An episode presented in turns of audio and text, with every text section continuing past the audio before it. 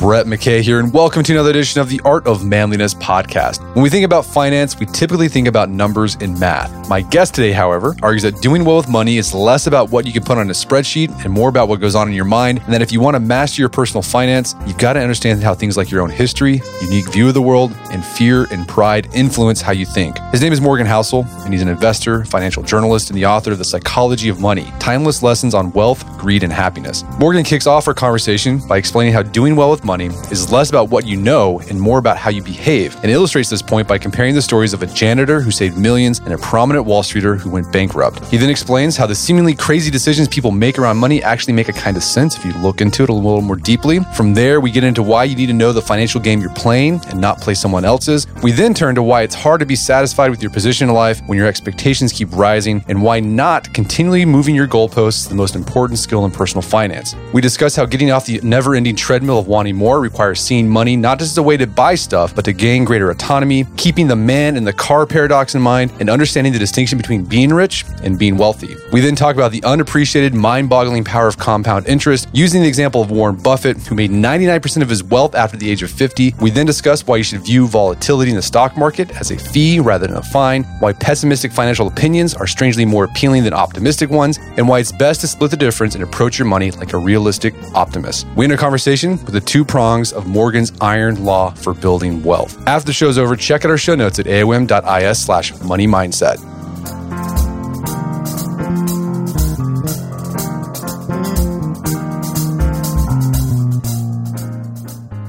All right, Morgan Housel, welcome to the show. Thanks so much for having me. So, you got a new book out, The Psychology of Money, where you basically encapsulate all your thinking about you've done about money and investing I mean, some big principles. And this is the culmination of sort of your work, your career. For those who aren't familiar with your work, can you tell us a bit about your background and how it led up to this book? Yeah, so my whole background has been a financial writer. I read about the history of finance, the history of investing and economics, and I'm interested in the psychology side of money. So not necessarily what should we do with our money, where should we invest it? I'm interested in what's going on inside people's heads when they make decisions with their money about what to spend, what to save, where to invest, what's going through their heads. That's what I'm interested in. The history of how people think about money has always been my kind of beat. Now, this is what's important is that I kind of stumbled into writing in 2008. It was not part of my plan. I wanted to go into finance and work in private equity, be a big investor.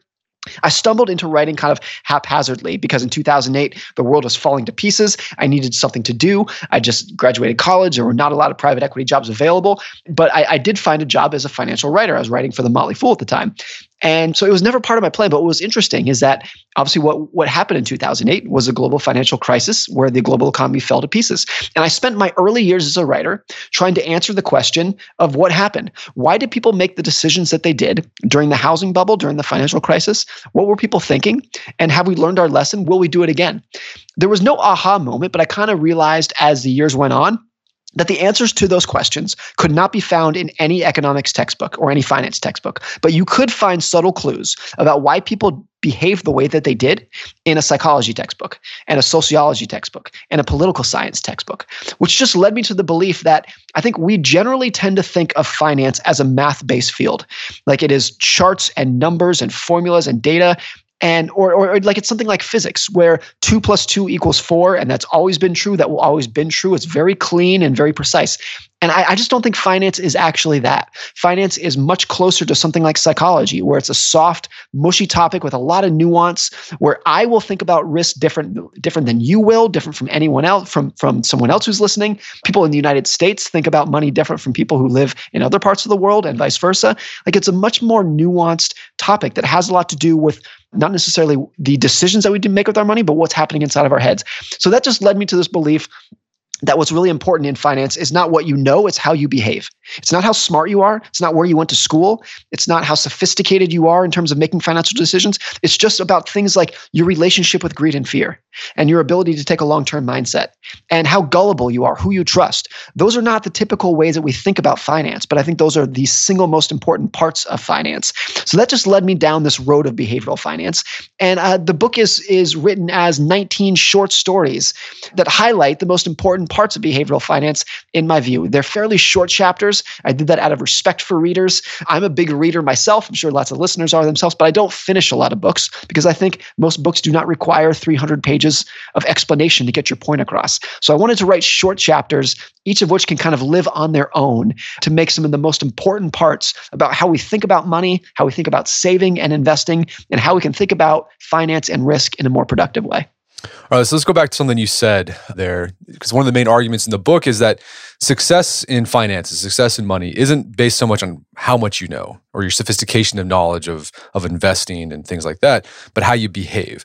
Can you give us an example of someone who knows a lot about finances, money, investing, monetary theory, but still doesn't do very well with their money, and then someone like the opposite, someone who not very sophisticated when it comes to their finances, but nonetheless they they make out pretty well with their finances. So there's two people that I profile in the introduction of the book, and these are both true stories. These are all real people. One is a guy named Ronald Read, and Ronald Read is about the humblest guy you can ever imagine. If you even if you're cherry picking like central casting, the most humble guy. He worked as a gas station attendant and a janitor his entire life. He was he was by all accounts from those who knew him, he was a lovely gentleman, but he just had a very down to earth demeanor. His friends who knew him said that the only hobby that he had was chopping firewood. He was the first person in his family to graduate from high school, just one of these just down to earth guys. And when he died, Ronald Read shocked everyone who knew him, that, who learned that he left, I think, $7 million to charity, to his local hospital, some local libraries. And everyone who knew him said, Where did Ronald Read, this gas station attendant and janitor, get $7 million? And they started digging through his papers and they realized that there was there was no secret there was no inheritance there was no lottery winnings there was nothing like that. All he did was he saved what little he could as a janitor and he invested it in blue chip stocks just you know stocks in big large cap companies and he left it alone for like 50 years. And that compounded that grew into this fortune that he left to charity. Now one other person that i profile in the story is a guy named richard and richard had almost the exact opposite upbringing of ronald read he was born to a wealthy family. He went to Harvard. He got his MBA from University of Chicago. He went to work on Wall Street in the 1980s, and he truly became one of the most important men in global finance. He was a he was a vice chairman for Merrill Lynch. He retired in his 40s to pursue charitable activities. That's just how successful he was. And what's so interesting about where these two stories collide, these two men never knew each other, but shortly after Ronald Read died, Richard filed for personal bankruptcy. He told the bankruptcy judge that the financial crisis of 2008 completely wiped him out. He had no money left, no income, no assets. And I just think it is so fascinating. The, the juxtaposition of these two stories is fascinating because I don't think there's any other field where those stories are even possible. Like, there's no other field other than finance where someone with no education, no background, no sophistication, no training can massively outperform someone who has the best education, the best training, the best background. I think what that really highlights that we were talking about earlier is that, you know, Ronald Read, the, the humble gas station attendant, had the psychology side of money mastered. He was patient. He took a long term perspective. He left his money alone. He saved diligently and he just left his money alone. He wasn't he wasn't being too greedy. He just let it compound over time and built a fortune. And Richard was, I think, the opposite. He had all the resources in the world to do well financially. And he just swung for the fences too hard. He had a lot of debt, a lot of leverage, went way over his head with debt. He had several homes, each of which was like more than 25,000 square feet. There's these massive sprawling mansions. He had several of them. All were, had, uh, you know, had massive mortgages on them that, that, that he couldn't keep up with during the financial crisis. So even though he had all of the knowledge, the financial sophistication, the greed side just i think just caught up with him so i think you know those are extreme examples but to me it's just there are very few other industries where that's the case you can have all the financial sophistication in the world but if you do not manage your relationship with greed and fear, it has the ability to neutralize all of the financial sophistication that you have. That's true for everybody. Well, I think it goes to, I think a lot of people, when it comes to their finances, I know I went through a phase where you just devour as many personal finance books as possible or investing books as possible. And eventually you realize they all say the same thing. like, like, there's nothing new here. And it, the trick is just like putting those really simple things into practice. Yeah, I think I think what's really important is that the most the most important stuff in finance is very basic and very boring it's not dissimilar to like to diet and exercise where look the key to health not everything but what moves the needle the most is eat a good diet get some exercise sleep eight hours a night don't smoke don't drink too much. That's the key to success, but it's very boring. If you are someone who has a PhD in biology from MIT, like you don't want to focus all your time on that stuff. You want to be doing molecular biology stuff. You want to do like the really complicated, complex, intellectually stimulating stuff. So that's where your attention goes. Even if by paying attention to the complicated stuff, you start to ignore, to discount the basic stuff. I think it's true in finance as well, where some of the smartest people you know to tell them hey live below your means save your money buy a diverse low cost portfolio and be patient that's like 90% of what you need to know to do well in investing over time. But it's not exciting. It's not intellectually stimulating. So if you are a very smart finance person you are probably spending a lot of your time focusing on really complicated investments you know deep into the weeds trying to figure out what companies are doing the best where industries are going next. And it's not that that's bad that you shouldn't do that but if doing that takes away any of your focus from the simple stuff like living below your means making sure you can afford your debts et cetera that kind of stuff then none of the complicated stuff that you're doing is going to matter. All the basics that you ignored will just neutralize it and overwhelm it, which is exactly what happened to Richard. All right. So, as you said, you organize this book in sort of into 18 or 19 big chapters, not big chapters, like they're big ideas, but they're small and concise and easy to read. Yep. And, and the first one is No One is Crazy.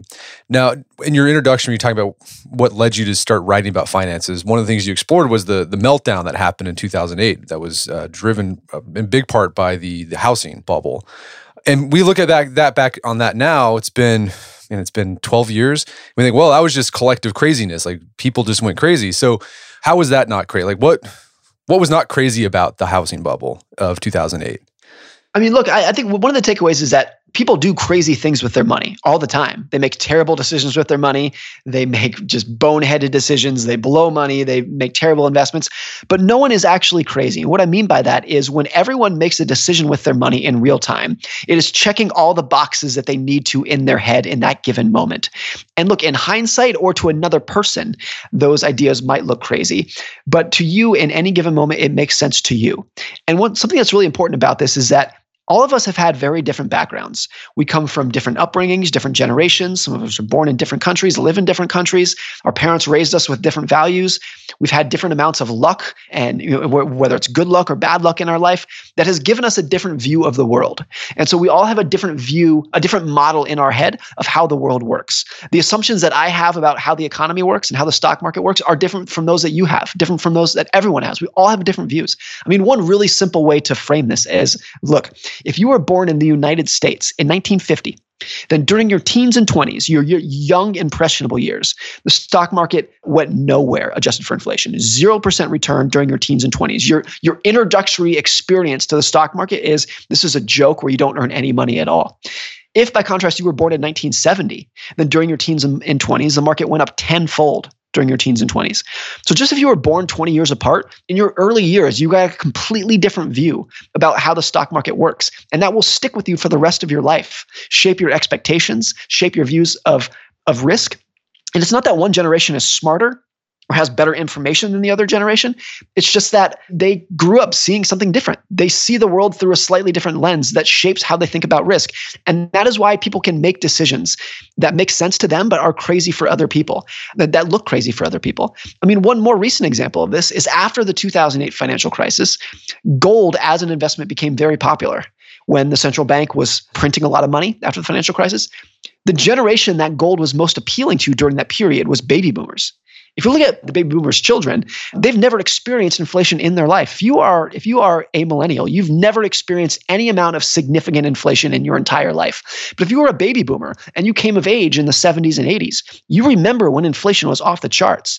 And you remember gas lines and you remember watching your paycheck disintegrate to inflation week after week. That stuck with you for the rest of their life. And that was why even in 2008, gold was most appealing to one generation and had almost no appeal whatsoever to a younger generation. Just they had, had just seen the world through a different lens. And it would be easy for a millennial to criticize a baby boomer for wanting to own so much gold after 2008. And that is why, you know, the decision to the millennial may have looked crazy. To the baby boomer, who has the, you know, the emotional scars left over from experiencing inflation, it's not different whatsoever.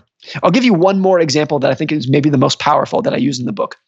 If you look at who buys lottery tickets, what group of Americans buys the most lottery tickets? And by far the most lottery tickets, it is the poorest Americans.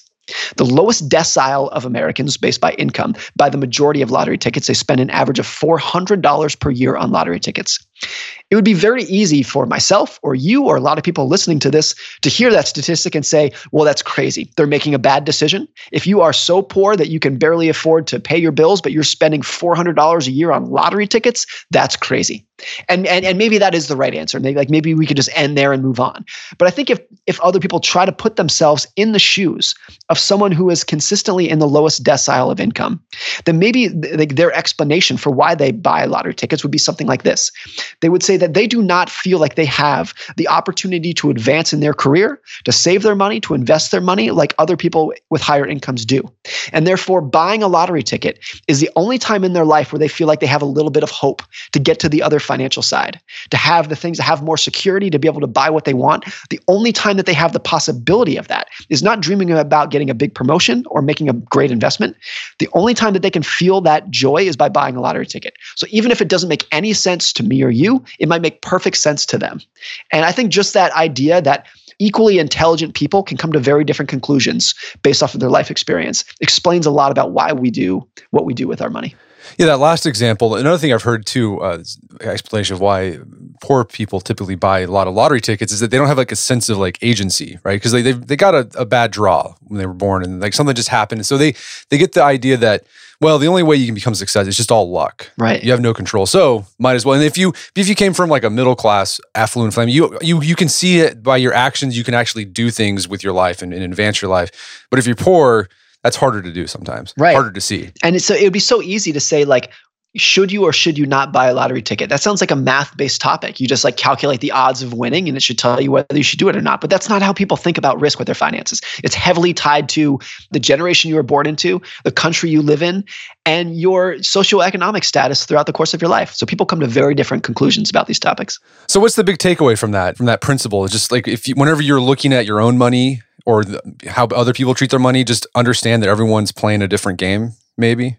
We're all playing a different game particularly if you look at something like investing. You know there is one stock market there is one apple stock there is one tesla stock that we all buy. We're all in the same we're playing we're all playing on the same field. But people play play very different games because you in you know just in the stock market you have everything from day traders to endowments who are investing for the next century. And it would be crazy to think that a decision or information would be relevant to both of those groups so you have the information that is very relevant to a day trader that is not relevant whatsoever to a long-term investor. Now, this is really important if we're talking about watching CNBC or reading the newspaper, where very often you will have a market pundit who comes on and says, you know, making this up, you should buy Netflix stock. They'll say something like that. And the question I always want to ask is, well, who is you? Are you talking to a 17 year old day trader? Are you talking to a 97 year old widow? Because the, like the decision to you know, like whether you should buy Netflix stock is going to be completely different based off who you're talking to. So again, this is an area where it is easy to view finance like physics. Like there's one right answer, and two plus two always equals four. But in finance, it's just so much more nuance.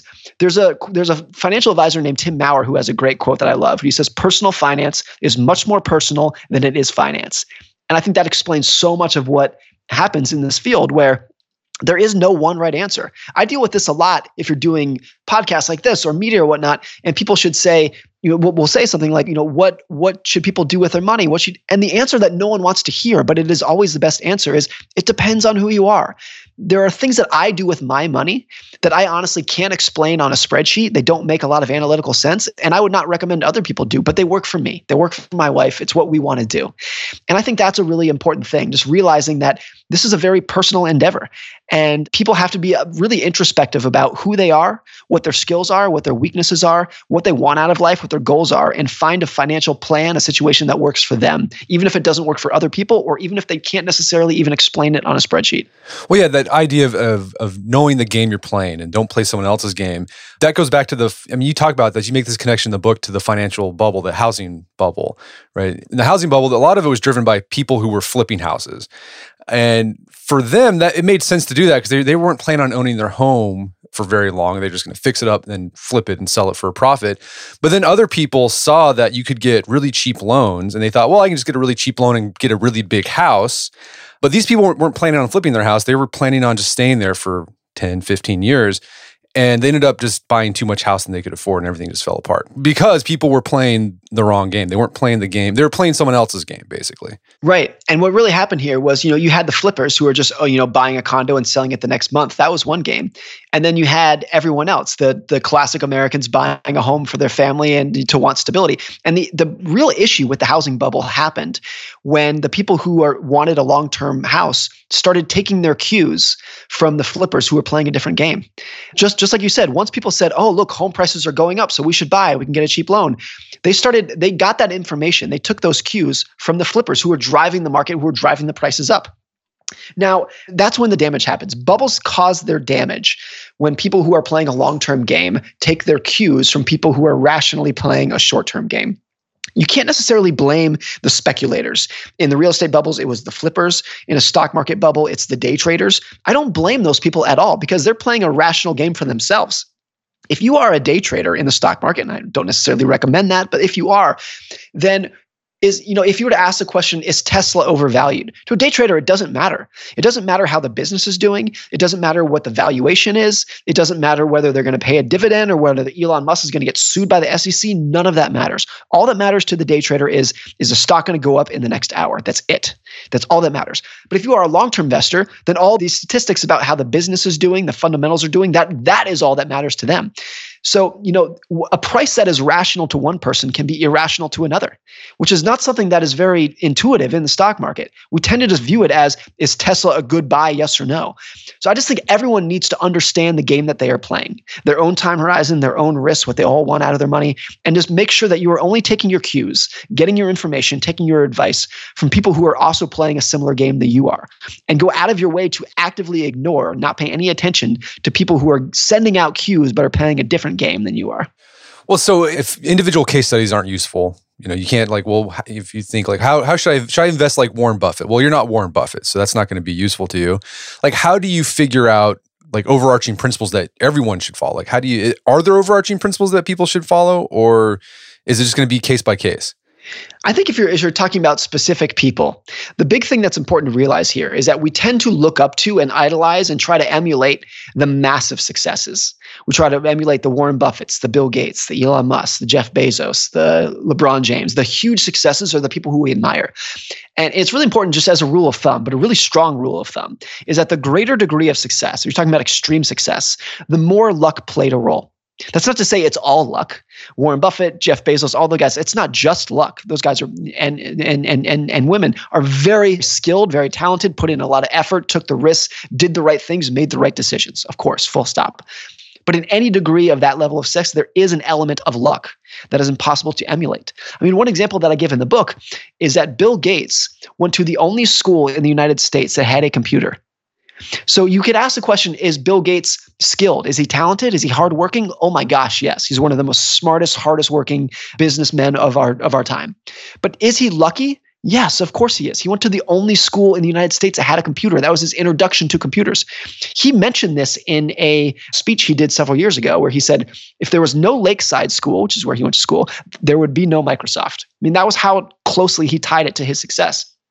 So if, if you are a young entrepreneur looking up to Bill Gates, which is great, you should realize that you cannot emulate that luck that he had.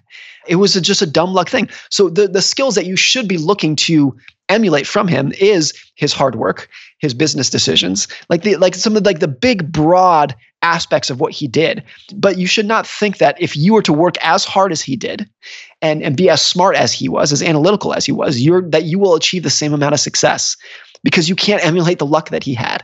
I mean, this is true for almost any one of those major successes that you go down. It's that. This is a hard topic because whenever someone points to someone who is successful and says the word luck, it is very easy to just assume that that person is jealous or bitter or just kind of being a jerk. If I say Bill Gates was lucky, I look like I'm jealous and I'm just kind of mean. So people don't tend to do it. They don't tend to ascribe luck to other successful people because it makes them look bad. And I don't want to subscribe luck to myself because if I look at the things that I am proud of in life and I just say, oh, Morgan, you just got lucky. That's a hard pill to swallow, too. I don't want to say that. I, I want to believe that the things I am proud of, I did on my own. So it is very easy to sweep luck under the rug. and just pretend it doesn't exist, even if we know it exists, we know it's a big factor in the world, it's just easy to ignore. And this just makes it so that the, the big takeaways of when we're looking at other people, either from their successes or their failures, rather than getting really hyper specific about what they did and trying to do that or trying to avoid what they did, we should take the biggest, broadest takeaways that apply to lots of different people in lots of different fields. And you know, the things that sort of connect the dots, the, the common denominators across various people that we're looking at are the things that we should spend most of our time paying attention to when we're trying to learn lessons from other people. We're going to take a quick break for a word from our sponsors. And now back to the show. All right, so one of the big principles that can lead to financial success, high level, is learning how to be satisfied with enough. And going back to that one guy you talked about, the example who was the, the, finance guy, knew lots of stuff, went bankrupt. That was a guy, that was an example of a guy who like he was never satisfied with just enough. You always wanted more, more money, more. Like, why is that? Like, why is it even when you you are successful, like you you have enough where you didn't have to work ever again, like you still want more? What is going on there? I think the big thing here is that probably the hardest but most important financial skill is getting the goalpost to stop moving. And here's here's one way to summarize this. The median American income, household income, adjusted for inflation, in 2020 is twice as high as it was in the 1950s. The median household, adjusted for inflation, is twice as rich today as they were in the 1950s. But we tend to look at the 1950s as the golden age of middle class prosperity. That was when the middle class family had a good job, have a good, dignified life. But we are twice as wealthy today. So why do we have this nostalgia for what it was back then? I think the reason why, by and large, is that our expectations have grown more than our incomes have over that period the median um, family's income grew by 100% if it doubled our expectations have increased by you know 120 130% you can actually quantify this. If you look at something like the median square footage of a new american home in the 1950s it was about 900 square feet. Today it's about 2400 square feet. So our expectations of what is average of what we expect in life has inflated over time.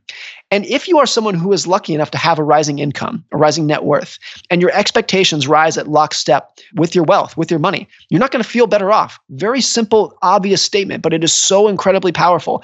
And it's important to realize that look, we spend so much time focusing on how to increase your income, how to increase your wealth. And I think it is just important to spend time on trying to manage your expectations and keeping your expectations from growing faster than your income. Because it doesn't matter how wealthy you are. If your expectations are rising with your income, you're not going to feel any better off. That's that's a really important part. The second important part is that a conversation about what money is for and what we use money for. Like what what is what is the purpose of money? It seems like a silly philosophical question, but obviously the, I think there's two main things to do with it. One is what the majority of people would consider, which is you use money to buy stuff, which is great. Go out and buy a nice house, nice car, nicer clothes, whatever it is, go on a nice vacation, you use it to buy stuff. To me, the second part of money that I think is way more important and powerful for people, but is so easy to, to ignore, is using money to control your time. Using money to give yourself a level of autonomy and independence where you don't have to rely on the whims of other people to control your time, to control your schedule, to be able to wake up every morning and say, I can do whatever I want today. That is, I think, the other thing that you can do with money besides buying stuff that is so important. And I think it is it's easy to ignore that and it's easy to just focus on the money is to buy stuff aspect of money. That's what you use it for. So no matter how much money you gain, it's always, well, I bought I bought a Honda, but now I have more. So I'll buy a BMW. Now I bought a BMW, but now I have more money. So maybe I'll get the Mercedes. Now I get the Mercedes. Maybe I'll get the Ferrari. And you just that that game never ever ends. And so, you know, if, if the game never ends, I think it's just if the only way that you can beat a game that never ends is to not play it and go out of your way to keep the goalposts from moving. And a lot of people would say, okay, if if I'm going to earn more money but not spend it, what is the purpose? And that's where it gets back to using that money, using that savings to build wealth, to gain independence and autonomy and control your time. And that is something that I think people will never necessarily get used to or get accustomed to. If you buy a nice house or a nice car, the evidence shows, I think everyone knows, you will. It's not that it, it won't bring you joy. It's that you will get accustomed to that joy fairly quickly. But controlling your time, waking up every morning and saying, I can do whatever I want today, that is a level of happiness and level of joy that you will probably never get accustomed to. That doing that, waking up every morning with autonomy and independence is something that will bring a smile to your face every day. And so that is, I think, the purpose of money that is so easy to ignore and why a lot of people with a lot of money still don't feel that happy with their money that all of us can think about as a way in order to be happier with our money that we do have. So how do you do it? How do you prevent the goalposts from from moving? It's a hard thing to do. I mean, I think there's there's one story that I use in the book called "Man in the Car Paradox," and it came from when I was in college. I was a valet at a at a very nice hotel in Los Angeles, and so all kinds of incredible cars would come in: Ferraris, Lamborghinis, Bentleys, the whole the whole fleet. And I started realizing when I was a valet that when a Ferrari came in to the hotel, I did not care about the driver. I never thought about the driver. I didn't look at the driver. I cared about the car. Now, when the driver came in, he probably, as he's pulling into the hotel, he's probably thinking to himself, everyone's looking at me. Everyone thinks I'm cool. Everyone's impressed with me. Everyone wants to be me. But the reality was, no, I didn't care about him. I pictured myself in the driver's seat. And I thought to myself, if I was driving, people would think I'm cool. I didn't think he was cool. I thought if I was driving, people would think I'm cool. And this was this irony about no one is more impressed with your stuff than you are. And once you realize that no one is more impressed with your stuff than you are, it it takes a lot of the pressure off of the social treadmill, the rat race of having new stuff and, and having fancy stuff that serves no other purpose than sending a social signal. Look, I like, I admire beautiful cars and nice homes as much as anyone else. But I think if you really try hard to think about you know how little people are impressed with your stuff or your ability to overestimate how impressed people are with your stuff. It takes a lot of the pressure away from that. But what does bring me a lot of joy and happiness, hopefully for, for other people, for people who I admire, the skills that I, the, the traits that I admire in them, is people who have control over the time, control over their lives, who aren't reliant on other people to work, you know, when someone else wants them to work on a project that someone else wants them to do. People who control their destiny and control their time is what makes me happy and it's what I admire. So I think it's just a subtle shift in mindset about what you want in life and what other people are thinking about you that can go a long ways. But the most important thing about this though is that getting the goalposts to stop moving, while it's the most important financial skill, it is not easy. It's a very difficult thing to do. There's no easy answers to this, but I think it is so empower is so powerful, so impactful in finance that we need to be spending a lot more time thinking about how we can control our own goalpost rather than just letting it grow with our success over time. Yeah, I mean, philosophers and like religions have been battling and been trying to figure that out for thousands of years, like how to be satisfied with what you got instead of wanting more it's not an easy thing. And i think it's different at uh, at people's at various stages in your life. If you are a person who is looking for a spouse looking for a mate looking for a boyfriend looking for a girlfriend your ability to social signal that you are successful to kind of put out your peacock feathers is very important. To have nice clothes to drive a nice car that's an important thing if you're trying to signal to a mate. That's that's a, that's a real thing. That was me in my early 20s for sure if you are happily married in a stable relationship, it is significantly less important. Or if you are in a field where your outward appearance is really important, you're a high powered lawyer, whatever it is, you need to show your clients that you're dressing well, then it's important. I work from home and I'm a writer. It's a lot less important for me. So it's different for everyone and at different phases of your life. And another point that is related to this that you make in the book is you have to understand the distinction between being rich and being wealthy. I think most people, particularly young people, they focus on being rich. What what's the distinction between the two? Rich, I would define as you have enough money to go out and buy stuff. You have enough money in your checking account today to go out and buy something. And and and you use that money to go out and buy stuff. You have a nice car, you have nice clothes, you have a nice house, you've you've used money to buy stuff. Wealth, I think, is almost the opposite. Wealth is what you don't see. Wealth is the money that you have not spent. It's the cars you didn't purchase, it's the house you didn't purchase, it's the first class upgrades that you didn't buy. It's money in the bank or in invested that you have not spent yet. And what's important about this is that wealth is invisible. You don't see it you can see people's cars. You can see their house. You can see what kind of clothes they wear. By and large, you cannot see their bank account. You can't see their brokerage statement. So you, you can't see their wealth. You can see people's richness or lack of richness. You cannot see their wealth, though. This is a big problem, I think, because I mean, think about something like physical exercise. If someone is in very good shape or in very poor shape, you can see it. You can see their muscles. You can see if they're obese. It's visible. It's right in front of you, clear as day. So it's easy to say, and I think we all do this. Oh, I would like to look like this person. I don't want to look like that person. It's easy to see, okay, I should do this. I should not do that. Wealth is not is is not that though. Like who do we look up to as someone who we admire if we can't see their wealth, if it's invisible to us? And of course, like we said earlier, there are people who have no outward appearance of wealth, but are very wealthy. And people like Richard who have a huge outward appearance of wealth 25,000 square foot mansions, and they're actually broke. This was something else I learned as a valet in Los Angeles. People would come into the hotel in very fancy cars. And over time, I got to know some of them. And I would talk about, you know, what do you do? What, what, what business are you in? Where do you work? And I learned that some of these people who were driving very expensive six figure cars were not that successful. They're just they were mediocre successes who spent most of their income on a car lease. And this was the thing, like the car was their richness, but I couldn't see their wealth. And once you get to know them and you get a better sense of their their actual wealth, you realize there's not much there. This is the classic like fake it till you make it. There's this great quote that I love uh, in the book from several years ago. Rihanna, the singer, almost went bankrupt, and she sued her financial advisor. And the financial advisor has this quote that I love, where he said. Was it really necessary to tell her that if you spend money on things, you will end up with the things and not the money?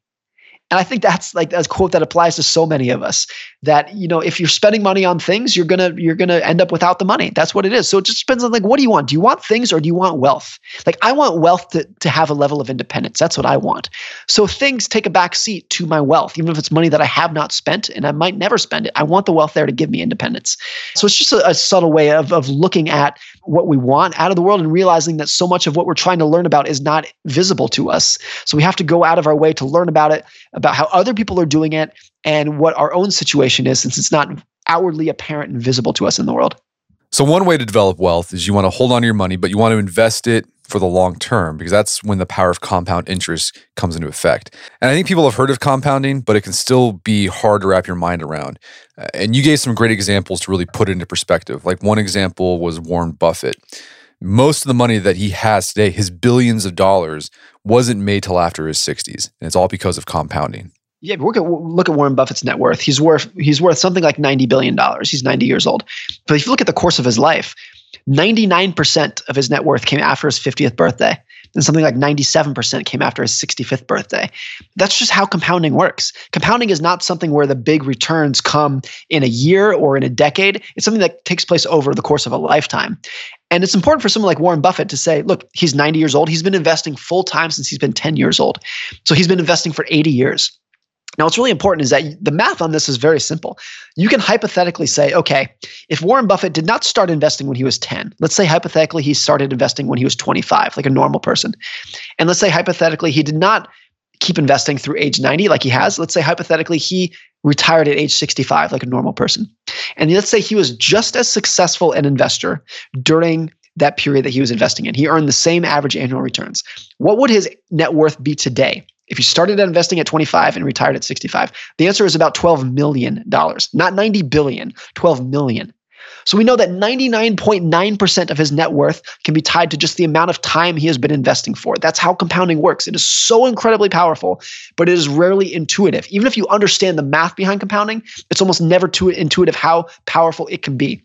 Now, this is important because if you look at someone like Warren Buffett, there are like 2,000 books on Amazon that are devoted to answering the question how did he do it? How did he build this fortune? How did he become the world's greatest investor? And they go into grand detail about how Buffett thinks about valuing businesses and business models and valuation and market cycles even if we know that 99% of his success can just be tied to the fact that he's been investing for 80 years, and that if you want to have any sort of ability to emulate what he's done, the single most important thing that you can do is just increase your time horizon. It's not what industry should you buy this year, what stocks you should buy this year. It's how can you be a little bit more patient to let your money compound for the longest period of time. Like, is Buffett a good investor? Yes, of course he is. But his real secret is that he's been a good investor for 80 years. That's the takeaway that we should learn from him is that time is really what drives all big success over time. People don't want to hear that answer because people want to get rich today. But they they they they want they want advice about where they should put their money tomorrow. But we know from a lot of these cases, not just Buffett, but almost any big success that you look at that, the common denominator is that people have made good decisions for a very long period of time. Not a, not a great decision in any given year per se, but good decisions that compound for years or decades over time. That's where the big results come from. And why, despite knowing that, like people can understand that intellectually, And again, as we said, the main argument of your book, you can know something but still be a failure in money. Like, why, despite knowing that, like we have such a hard time you putting that into practice, like keeping our money in the market, even when you see the market going down, like just dropping. I think I think anytime people say like the skill that you need to do well is patience, that's not it's not what people want to hear. Most people are just naturally not very patient. It's a hard thing to do. A lot of it is because if I tell you, hey, invest your money in this fund in this stock and leave it alone for 20 years? How do you, how do you know and, and then let, let's say it drops over the next year.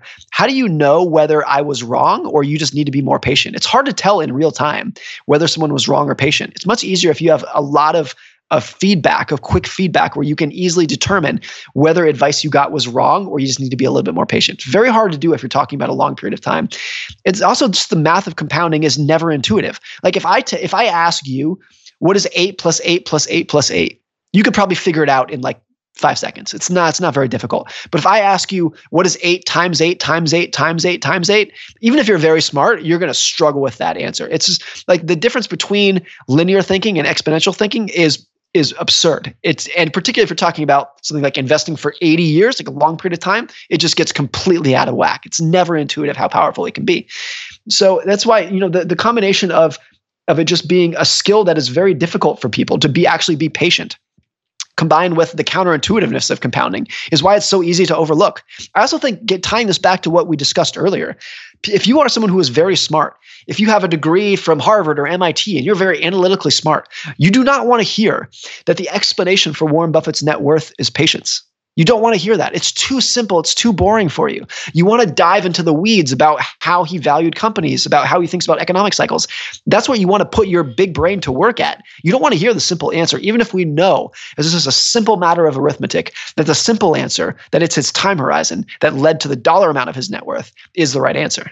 And have you found any like practical tips on helping people to become more patient with their money?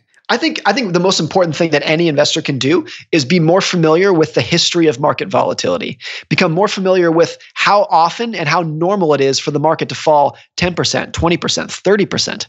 Because if you look over the last 100 years, for example, the market has declined on average 10% on average every 11 months. That's been the, the average duration between 10% declines. It's fallen more than 20% on average every three years, more than 30% on average at least once per decade. If you become familiar with those statistics, then when the market does fall 10%, it's not that it's fun, but it's much easier to say, okay, I know this happens. This happens all the time. It'll come back. It's okay. And even when the market falls 30%, you say, gosh, this hurts. This sucks. This is a gut punch, but I know this happens. Historically, this is the normal path of success, the normal dynamic of success that I need to put up with. I think it, it makes you realize that volatility is the cost of admission to market returns. That you can do very well over a long period of time in investing, but you have to give something up for that. Like anything else in life, there's a price. And the price you have to pay is putting up with volatility and uncertainty. Once you view volatility as the cost of admission, the worthwhile cost of admission, then you realize that when the market is declining, you just say, look, the bill's coming due. I have to pay this, this fee. Just like if I want to, you know, if I want to go on a trip to Hawaii, I have to pay the airlines a fee to get on the plane. It's the same thing in investing. This is a fee that you have to pay. I think it's much more common, though, to view volatility like it's a fine. And the difference between a fee and a fine is this a fine is something you are not supposed to pay. If you get a fine, you got in trouble. You got a speeding ticket, you've been a bad boy, don't do that ever again. You need to learn your lesson. So if, if you view a 10% market decline as a fine, then you say, oh, my, my portfolio lost 10%. What do I have to learn here? I made a mistake. I got to make sure I never do this again. I just think that's not the right way. That's not conducive to patience. If you view it as a fee and you say, look, my portfolio fell 10%, but this is just what happens. I put up with this. I'm patient over time. I think, I think just understanding that history of volatility and the meaning of what volatility is is probably the only way in investing, at least, that you can push people to a more of a long-term mindset. Well, so this idea of looking at the volatility in the stock market either, either a fine, which is like a negative way, or a fee, which is more of a, a positive way to look at it. One thing you tackle in your book is being a pessimist or an optimist when it comes to investing or your money. And you make this case that it's really easy to be overly pessimistic about money. Why why do you think it is? Like why why do we like to read the articles from people saying, "Oh yeah, we're the, the next depression is here. You, you're need to stock up on food," but we don't tend to think about, well, you know, maybe it's going to be bad, but it, it's going to get better eventually. I think it's it's always the case that pessimism sounds smarter than optimism. It's always the case that we're going to pay more attention to pessimistic headlines than we will optimistic headlines, even if we know that historically optimism has been by far the correct mindset. If you just look at the growth of, of human achievement over time, of living standards and expectations, you should you should definitely be a long-term optimist. But pessimism sounds smarter. I think one of the reasons is that it's very easy to for pessimism to sound like someone trying to help you. Hey, there's there's a risk in front of you. I'm trying to help you. I'm trying to get you out of the way. It sounds like someone's trying to help you.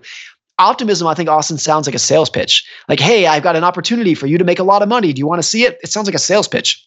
So it's easy to overlook in that sense. One other reason that pessimism is always more appealing than optimism is that the good things in the economy and in a lot of things in life happen slowly whereas the setbacks the bad things happen very quickly. You know this is true for economic growth where you know over the course of time we've grown so much economically. We're so much richer wealthier on average in aggregate way wealthier than we were 100 years ago but the, the, the growth took place slowly. Like in any given year, the average economic growth has been about 2%. It's easy to ignore in any given year, but the setbacks, the declines come very quickly. You have things like with COVID 19 in March of this year, where everything just collapsed over the course of about two or three weeks. The whole economy just collapsed virtually overnight. There's nothing in terms of growth that happens overnight. There are no overnight miracles, but there are lots of overnight tragedies. And that is why it is so much easier to pay attention to the overnight tragedies, things like COVID 19 or September 11th, that literally happened in the blink of an eye. Whereas the growth that is more powerful over time is just so much easier to ignore because it compounds very slowly over time then how do you okay so you want to be optimistic but you also you don't want to be overly optimistic. What is like how can over optimism get you in trouble? I think i like this idea of what i've called realistic optimism which is which is simply this. If you are someone who believes that everything will be okay in the future you're actually not an optimist. You are a complacent. If you think everything is going to be good nothing bad's going to happen you're just being complacent about how the world works. A realistic optimist i think is someone who thinks that the future over the long run will will work out and things will improve over the long run but the short term is going to be a constant, never ending chain of disappointment and setback and crash and decline and recession and bear market and pandemic all the time, a never ending chain of bad news, even if that does not preclude long term progress. That's what I think a realistic optimist is. So I think for money, I've always, I've often said people should save like a pessimist and invest like an optimist. You want to save like a pessimist, knowing that the short term is going to be filled with lots of bad news. There's going to be recessions and bear markets and job losses and medical emergencies all the time. It never ends. So you have to save, you always have to be paranoid about the short run so that you can survive setbacks. But you should invest like an optimist. You should invest like an optimist with the idea that people are going to solve problems and we're going to become more productive over time and that the, the productivity is going to increase profits and accrue to shareholders. We're going to get much better over time, but we have to be able to survive and endure the short run in order to get there. So I think that's how you can avoid being a complacent optimist is just marrying your long-term optimism with short-term pessimism, if not paranoia. Well, this sounds a lot like uh, Nassim Taleb's like uh, barbell strategy, right? You have like a whole bunch of like cash, maybe just something really safe, but then you invested in something a little more risky, and you can afford the loss because you got that reservoir of cash that you can fall back to. Yeah, I mean, there's some investors I wouldn't I wouldn't recommend this particularly for most people, but there's some investors who will put you know 95% of their money in cash or U.S. Treasury bonds, and then five percent in super risky options, and that's like their barbell strategy. They're pessimistic on one end and very optimistic on the other end and like you know, and swing for the fences on the other end. I think that's not a bad in theory that's not is like it's it's much more difficult for individuals to pull off that specific strategy, but I love the concept of it of marrying optimism and pessimism. That seems like it's contradictory. So it's not very common. People you know, one one or the other. Are you optimistic? Are you pessimistic? They view it as black or white. I think you need to marry the two at the same time and realizing that optimism and pessimism can coexist and they should coexist in various parts of your life. And they're two different skills that you need to nurture separately to be optimistic about the long run and pessimistic about your short run because it's your ability to survive the inevitable setbacks in the short run that are going to give you the ability to compound and enjoy and benefit from the long run. So like a modified barbell strategy, be like have a, have an emergency fund, six months emergency fund maybe, and then you know just invest regularly in a some sort of fund, uh, index fund of some sort. Yeah, so you're investing for the long term, but you have enough cash and a lack of debt to survive anything that will be thrown at you during the short run. Gotcha. So we've been talking some high level principles like what is what do you think this trans what do you, how does this translate into like concrete action? And again we have this we have to remember that everyone's different everyone's playing a different game. But like high level like what do you think people can start doing today to start uh, implementing some of the things we've been talking about uh, con- concretely what is it is it is different for everyone. I think that that's a really important point that there are no one size fits all. Here's what you can do. I mean, if there is a golden rule of finance, and again, this is really simple, but it's the fact that it's simple makes so that so many smart people ignore it. The golden rule of finance is live within your means and be patient. If you can do that, you don't need to know that much more about finance to do well over a long period of time. Look, I didn't tell you what stocks to buy or you know what the market's going to do next. I don't think any because those are things where I think either people don't know or they're different from person to person. I think the common denominator though is just live within your means and be patient, which again is uh, living within your means, which is savings. That's your that's your pessimism about the short run, and be patient. Invest for the long run. That's your optimism about the long run. If you could do those two things, I think that is probably one of the only common denominators of success across people across various stages of their lives, various backgrounds, various goals. That is something that is kind of like the iron rule of finance, the iron law of finance in a field where there are very few laws because everything's different and everything evolves over time. It sounds like yeah, you just got to be mostly reasonable for most of the time. You're gonna you're gonna, you're probably gonna be okay. I mean, one of the things in finance is that you don't need to make many great decisions to do well over time. You just have to consistently not screw up. If you consistently avoid screwing up, you'll probably do not just okay, but phenomenal over time. So that's I, you you you know most people when they talk about it, they want to know like what's the next great decision that I should make. And to me, it's just been like no, there. If you just get the you know a, a good return for a long period of time without screwing up, you're probably going to do phenomenal. Well, Morgan, this has been a great conversation. Where can people go to learn more about the book and your work?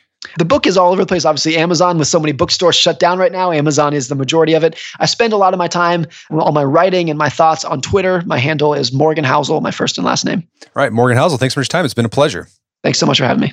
My guest today was Morgan Housel. He's the author of the book, The Psychology of Money. It's available on Amazon.com and bookstores everywhere. You can find out more information about his work at his website, morganhousel.com. Also, check out our show notes at aom.is slash money mindset, where you find links to resources where you can delve deeper into this topic.